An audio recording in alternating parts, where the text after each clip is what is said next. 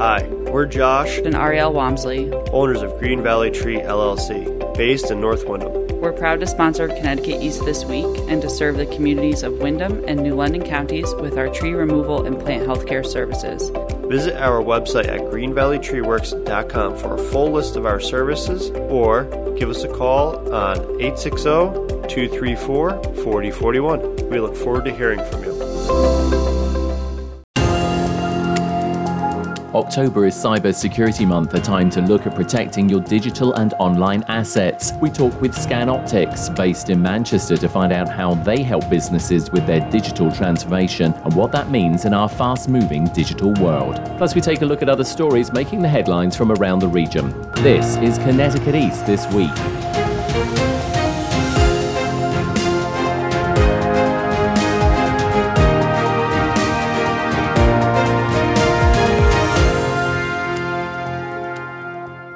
Hello, I'm Brian Scott Smith. October is Cybersecurity Awareness Month, and a time when we should all be reviewing how we're protecting our online data, be that personal or business. Our world demands more speed and access to data than ever before. And apart from protecting it, how do you get it from paper to online in a way that is quick but also searchable? One company in Manchester, Connecticut is at the forefront when it comes to helping businesses, municipalities, and other organizations put their data to work with intelligent data management so they and users of the data can work smarter and not harder. I sat down with Jeff Mitchell, C E O of ScanOptics, to find out how they have reimagined digital transformation. Jeff, first of all, thanks for joining us on the podcast. Thank you so much for having me. ScanOptics. It's like, I don't know, creates all sorts of illusions in the mind, but what actually is ScanOptics? Interesting question. I joined the company as chief executive six and a half years ago, and one of the concepts for me was, you know, scanning sounds kind of like old and outdated, but the history of the company, we're celebrating our fifty-fifth year in business. Founded in nineteen sixty-eight, we were founded as uh, one of the world's preeminent manufacturers of high-speed scanners.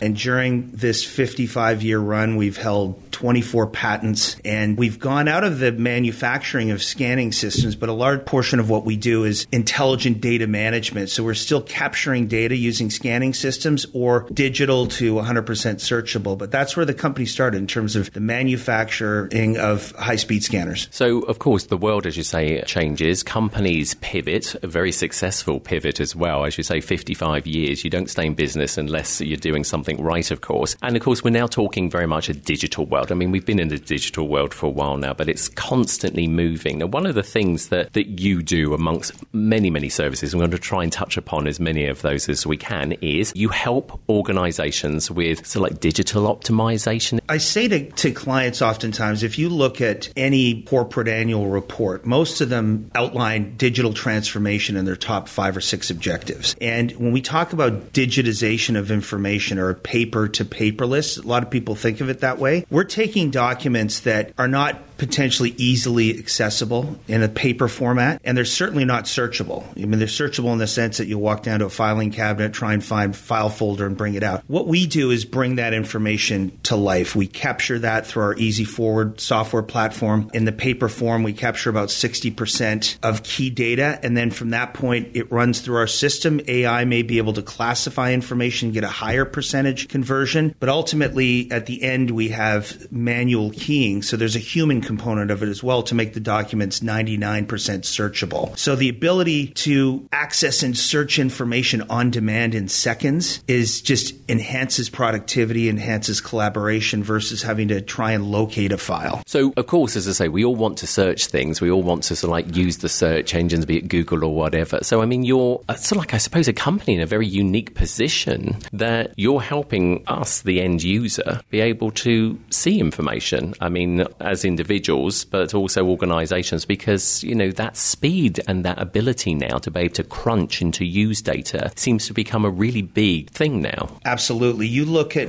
the transformation that had to occur during COVID, and we're an essential service as an example for the state of Connecticut. Multiple state agencies utilize our services, and to the point where we have to convert data so that food gets put on people's tables. And so when people were automatically not able to come into the office, books. They weren't able to access critical information that in large portions was in paper. The whole business ecosystem workflows were disrupted. And so it accelerated digital transformation for a number of companies. A number of companies went out of business. They, they weren't able to adapt. They were too late in terms of converting. And ultimately, it's not just about you as a knowledge worker. And we see new students, you know, just graduating from college that have a completely different perspective on access to information. You may have some legacy workers that are used to old systems that are resistant to change. The new workers, attracting those workers, they want on-demand access to information. They want the data and analytics that goes along with that, ultimately to service their customers at, at the highest level they can. But also it's a case as well, and I think you'll agree here, as you say, COVID certainly brought a lot of this to light, but, you know, much more remote working happening now. So, of course, you know, you can't be passing paper around. You want to be able to press a button and see things, don't you? You sure do. And I think that businesses that had a legacy workflow or process where paper was at the center of that, I realized they just can't compete. And so many, as I mentioned earlier, have accelerated their transformation process to just make sure that that information is accessible on demand. The collaboration tools are there with their colleagues so that a work effort or a workflow can be not only automated, but brought to a conclusion much sooner than if you had to, you know, do it the old manual way. Now, as you said, one of your big clients is the state of Connecticut. And yes, no disrespect to the state, but like many, you know, organizations, or I should say like or many states, they're not always the quickest at doing things like this. And and there's a lot of paperwork. I mean, whenever you look at sort of like government, I mean, it is paper, paper, paper sort of thing. Does that bring its own unique set of challenges? And also, was it an education for them as well? Because, you know, they rely a lot on legacy systems, and those systems aren't always the greatest systems either. So can you talk us through a little bit about, you know, some of maybe the challenges that they had to face up to when they decided, hey, we need to start looking at this? Because Governor Lamont has very much been public and said he wants online government. Excellent question. I think the we deal with government agencies globally. And so if you look at government, you may say, well, it's full of bureaucracy, slow moving, budget constraints, decisions can't be made at, at the level perhaps in a corporation. I think in the state of Connecticut, what we've seen is Governor Lamont's modernization efforts and his absolute support of digital transformation is slowly moving across every government agency. One of the big things that was sponsored here locally was uh, we did a conversion with nineteen state agencies, all of their H R records. You have approximately thirty to fifty percent of Connecticut government workers retiring over the next couple of years. So what happens is that not only are you having a drain of knowledge workers with legacy information, you're not going to replace all of those workers. And so you have to become more efficient in how you operate. And I think we've seen that across multiple agencies that they've, they're in the process of digitization, automating workflows, changing the way they do business, and becoming a much better steward of the Connecticut residents' data. We've had a little tour around the facility here, which is amazing to see. We're not going to go into every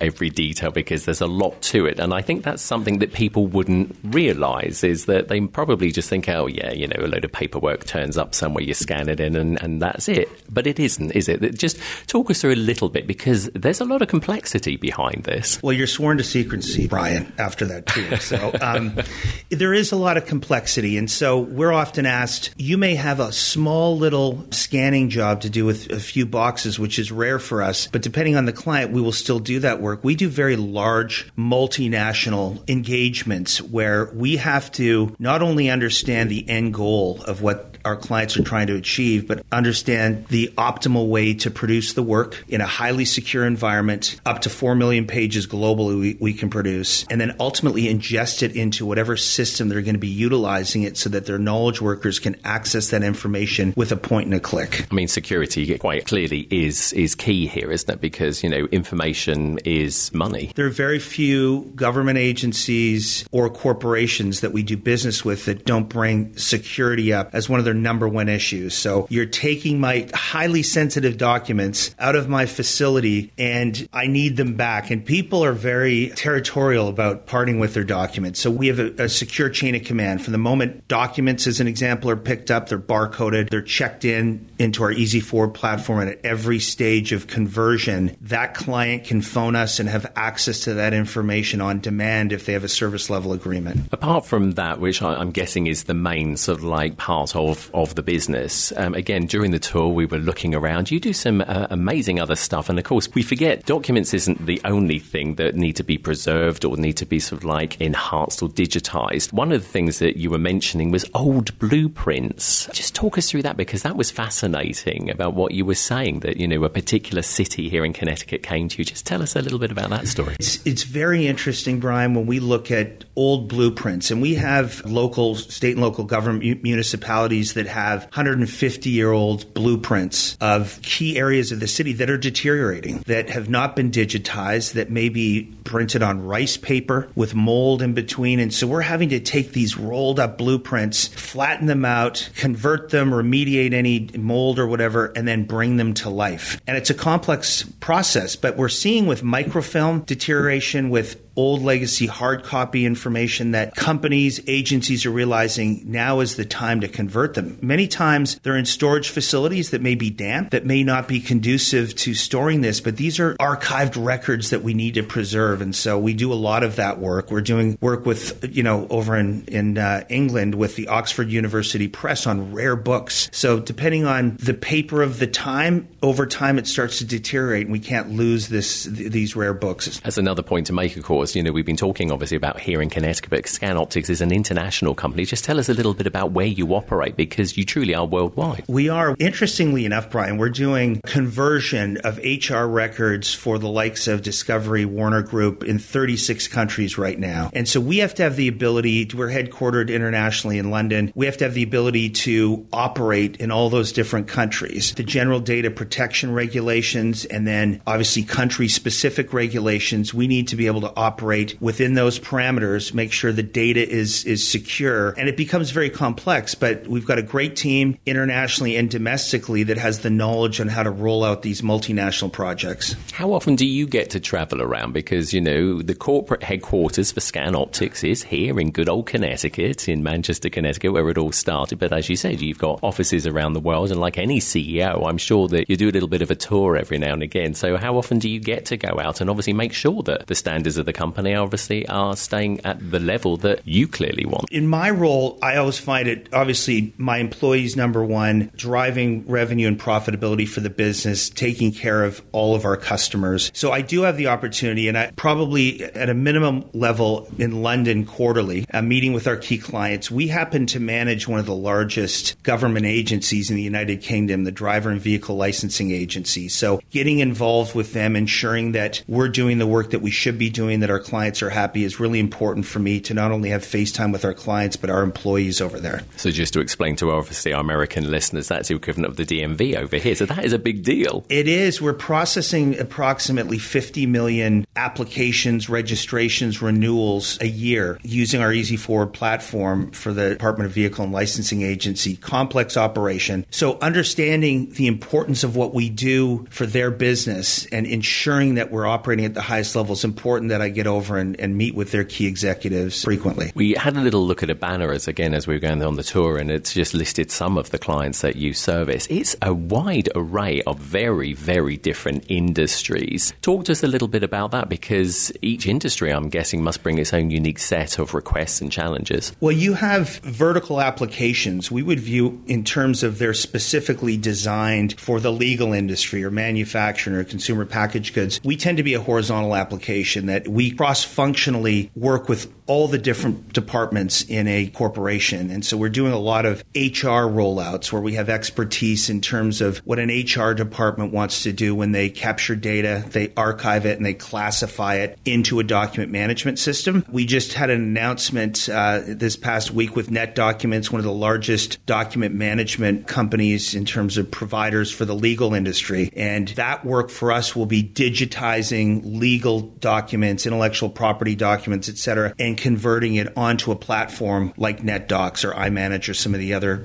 major document management companies. And of course, I mean, you know, some of the advantages of, of the work that you do, I mean, you touched upon it a little bit earlier in the in the interview, but I mean, we go back to like the blueprint situation. I mean, if a, an architect or a contractor needs to have access to that, the, to be able to pull it up instantly, I mean, it, it's that sort of versatility and flexibility we're talking about, isn't it? Which, of course, you know, in the past, you'd be rolled up documents and, you know, they get dogged kid and all that sort of stuff. So, I mean, it really is bringing everything into, you know, the twenty-first century. It's, if you imagine just the time constraints with someone going into a building department at a, at an agency or town municipality requesting a specific engineering document, for someone to have to walk down, find the document, pull it out of a file, make a copy of it on a large format scanner. It's just not an easy thing to do when they can point and click, keyword search, pull it up in seconds. The average, I think Gartner and other I D C average time that these research companies tell you that it takes to find a document is somewhere in the range of eighteen minutes, and where it can be done in, in seconds or t- just under a minute with, um, you know, with digital transformation and searchability. So when a company comes to you, as we said, I mean, obviously many, many different uh, companies that you service, you know, what are the types of things that, that you're talking to them about? And what are some of the questions that you're asking? Because, I mean, I'm guessing some are going to be sort of like a typical, but then there's going to be obviously things which are going to be, as we said, different for different organizations. So it's interesting. You have a lot of, we just did a major conversion for a multinational entertainment company, and the driver of their decision to digitize information was that they had very expensive real estate in New York that was being taken up by boxes, and those boxes weren't easily accessible. It may be a company's moving, whatever it might be. So the driver in that example was, hey, first of all, we're not spending this kind of money on real estate to store boxes. What's it going to cost to digitize and and have obviously access within seconds? So that might be one event. There may be, you know, we we just did a time study as an example with uh, a bunch of housing authorities in the state of Connecticut who are absolutely very paper intensive. And when we looked at the average knowledge worker in a housing authority, amount of client in- interaction that they have per case, it may take them one to two hours a day to find the casework, get it back to the client, where now we can convert that into, into minutes. So that makes the knowledge workers more effective. It provides their tenant with information accessibility, et cetera. Now, the other interesting thing as we were doing the tour, which was surprising to me, apart from seeing a lot of boxes of paper, which, you know, again, you've explained that comes in and then it's held very securely and then ultimately may go back to the client, et cetera. There are a lot of people here, which, you know, it sounds a bit of a dumb thing to say, but there is still quite a, a human element to, to what you do. Talk to us a little bit about that human element as well. The human element comes into play primarily as it relates to paper document conversion. So we get records uh, in every shape and form arriving at our doorstep. And while we do a, a comprehensive assessment prior to arrival, we always get some surprises. So the human element is critical, not only to receive the data, to check it in, but to prepare it to be captured. So if you're actually scanning paper and making it paperless, th- that human element requires th- those documents to go in very clean into the scanners. So once that information is then captured, converted, and gone through our E Z forward platform, the final step is a group of humans that are keying in key data. So every client is going to have a set of specific data that they want to search on, maybe name, address, social security, whatever it might be. Based on the unique requirements of that client, we train our employees that this is the data you need to capture using the platform. And so there's the final element is the human data interaction. Although do use A I as well, don't you, as well, sort of thing. But, and, you know, as we as we know with A I, it's continuing to advance. So this is what, just an augmentation of what the A I is capable of doing at the moment? Yeah. So if you look at the world's data, I think it's somewhere between eighty and ninety percent of the world's data is still unstructured, whether it's digital or in paper format. A I, obviously, there's tons of A I information in the news over the last six, eight months. It's been around for a while. Clearly, we've been using it. And as we have cleaner, structured information, we learn from that data as we're capturing it that, oh, this is a passport. This is a, a an H R-specific document. And so our capture capabilities come from the sixty, seventy, eighty percent where we're starting to capture more information. And the machine learning allows us to automate the capture of data, which will eliminate a portion of the human element. But there's still is not anything that we've seen that captures one hundred percent of the data in the format we wanted. It's an amazing organisation. We could talk all day because there's many other aspects to it. Where do you see it going, you know, in the next, you know, five years or so, do you feel? Because, I mean, industries are constantly moving. This one clearly is moving very fast. And as I said, probably being driven very much by us, the end user, saying, I want access to this. I don't want paper anymore. I want to be able to, you know, touch a button and bring this up. So where do you see this moving in, then, say, the next five years? I think it's a combination of things. So when we talk about the name ScanOptics, and, and, and obviously what comes to mind is you're scanning paper. A lot of where our growth is coming is pure digital transformation. So think about your individual desktop or your databases. How searchable are they? You may have a series of P D Fs. On a large scale, major corporations, there's multiple repositories of information across functional lines of business. We see a lot of what we do is taking those silos of data, converting them, making them searchable, and putting them in more centralized repositories to allow corporations to be more efficient in how they operate across those different silos. So data to data migration, unsearchable to fully searchable, is really where the company's growing. We're doing a lot of business process outsourcing where companies say, hey, this just isn't core to our business. ScanOptics, there's no way we can do it the same at the same level you can or as efficiently. Let's outsource that. And we see that with government agencies where we've uh, saved millions and millions of dollars based on give it to us, we're the experts, let us do the, the heavy lifting on those applications. Based, I'm guessing, on the fact that the technology isn't cheap, although obviously prices come down. As you say, you've got the expertise, and then using a secure line back to the client, I suppose they just really need almost the equivalent of sort of dumb terminals, really. They don't have to have all this super expensive stuff behind it because that's what they're asking you to do. Correct. Those government agencies, those corporations that realize, again, this isn't core to what we're doing. Let's outsource it to a company that can do it cheaper, better, faster, more efficiently, and obviously save money on it. You're very passionate about what you do. You can see that. I always like to ask this question of, you know, the, the people in charge of companies. You know, what keeps you dr- driven? What gets you up every morning? It's interesting. For someone that, like myself, that's been in the big corporate world, I've also done high-tech start- startups from scratch and started my own company and spun it off and sold it. I say to the employees here, if this is an environment where I'm not excited excited to come to work, then how are you going to be excited? So I'm excited every day to come to work. I think our culture is phenomenal. Go ahead and ask me, right? I mean, if, if you took a survey of our people, I think you'd see that reward and recognition environment is crucial. And I think that's what excites me. What it also excites me is where this business is going. When you look at the growth rates that the research companies are, are indicating in intelligent data management, data processing, we're in a sweet spot right now. And I think our references, which are stellar, which we We pride ourselves on, are going to allow us to get more business with big clients and continue to grow this company. Well, Jeff Mitchell, Chief Executive Officer of ScanOptics, it's been an absolute pleasure. Thank you for inviting us uh, to your company to have a little look round at this amazing work that you do. And uh, as I say, congratulations on fifty-five years of business, and thanks for being on the podcast. Thank you so much for having me. It was my pleasure. And if you want to find out more about ScanOptics and their products and solutions that could help your business with your digital transformation, head over to their website at scan optics dot com.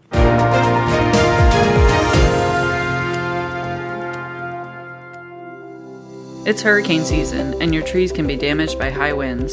Green Valley Tree has you covered with our emergency tree service outside of our regular business hours. We offer emergency tree service by bucket, crane, and climbing for residential, commercial, and even municipalities across eastern Connecticut. From full tree removals, uprooted or broken trees, to broken, hung up, or fractured tree limbs. Call our emergency hotline on eight six zero, nine six six, five seven one zero or visit our website at green valley tree works dot com.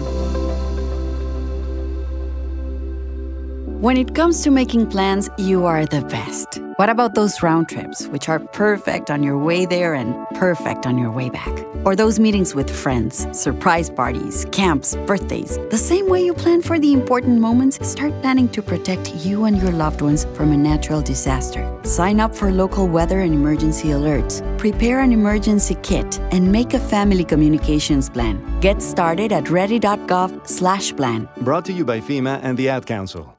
Time now for a look at other stories making the headlines this week. The Connecticut Hospital Association says a new report from the Office of Health Strategy in the state shows that hospitals' financial health is still reeling. The C H A says the report shows that hospital expenses have climbed by over three billion dollars, leaving many hospitals with a negative operating margin. However, Doctor Deirdre Gifford, Executive Director of the Office of Health Strategy, says when you look at their report more closely and over the last five years, it's a very different picture. Overall, the five-year profit margin for Connecticut hospitals is about close to four percent. There were some losses recorded in twenty twenty-two, but the five-year picture for most hospitals remains stable in Connecticut. The O H S report also highlighted that many of the state's hospitals saw losses of three hundred nine million dollars from sources unrelated to patient care or operating costs like investments due to declines in the financial markets and bad debt. Gifford says many of the state's smaller hospitals have been purchased by the larger healthcare systems in Connecticut over the past few years, and that creates financial problems for everyone when it comes to healthcare costs and reduced competition. Integration of healthcare systems does lead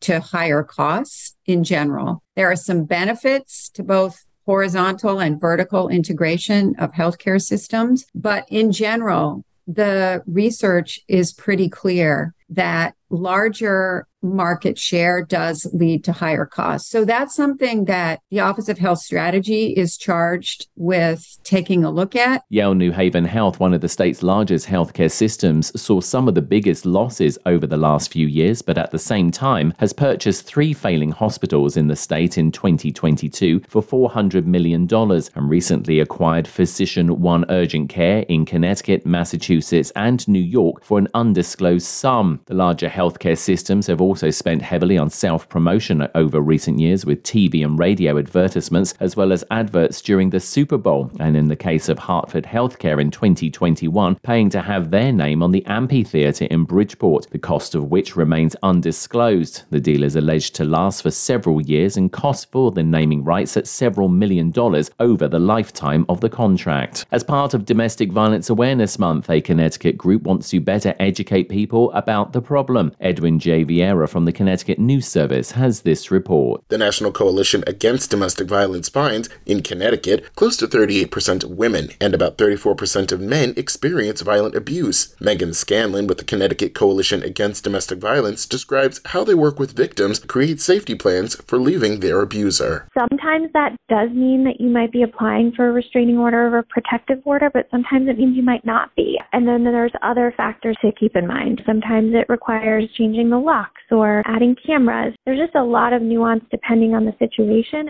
She notes developing these plans can help kids in abusive homes. Adding this trend increased during the covid nineteen pandemic. Studies show the isolation of quarantine made it harder for people to report signs of abuse and help them escape a dangerous environment. I'm Edwin J. Vieira. Governor Lamont unveiled a new branding and marketing campaign for the state recently called Make It Here. The new campaign will replace the current Connecticut Still Revolutionary, which has been used since its inception back in twenty twelve. The new campaign, which has cost over a million dollars to conceive and create, will help foster continued economic growth in the state and its businesses, as well as a greater pride in its residents. Anthony Anthony is Connecticut's chief marketing officer and said the demographics of the state have changed over the last several years, with more new, younger families moving to Connecticut looking to make it their home, but also research showing that only fifty percent of current residents are proud of the state and only twenty-one percent would recommend the state to others. Anthony said this campaign makes a bold statement. We can put a flag in the ground and say that this is who Connecticut is, this is what we offer, and this is what we are proud of.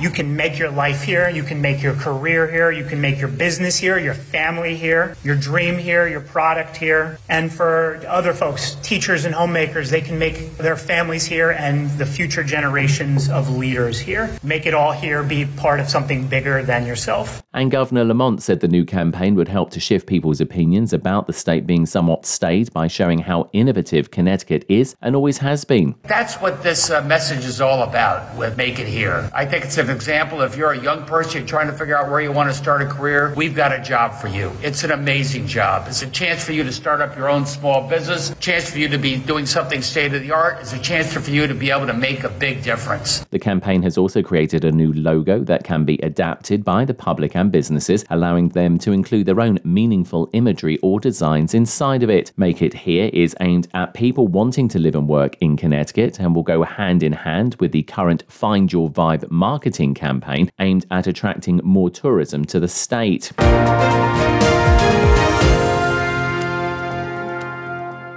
That's all from us for this edition. Do send us your questions and story ideas to the show via our website at connecticut dash east dot com or Facebook or Twitter at Connecticut East and on Instagram at Connecticut East This Week. And you can listen to the show again on our social platforms, on demand, and by asking your smart speaker to play Connecticut East This Week podcast.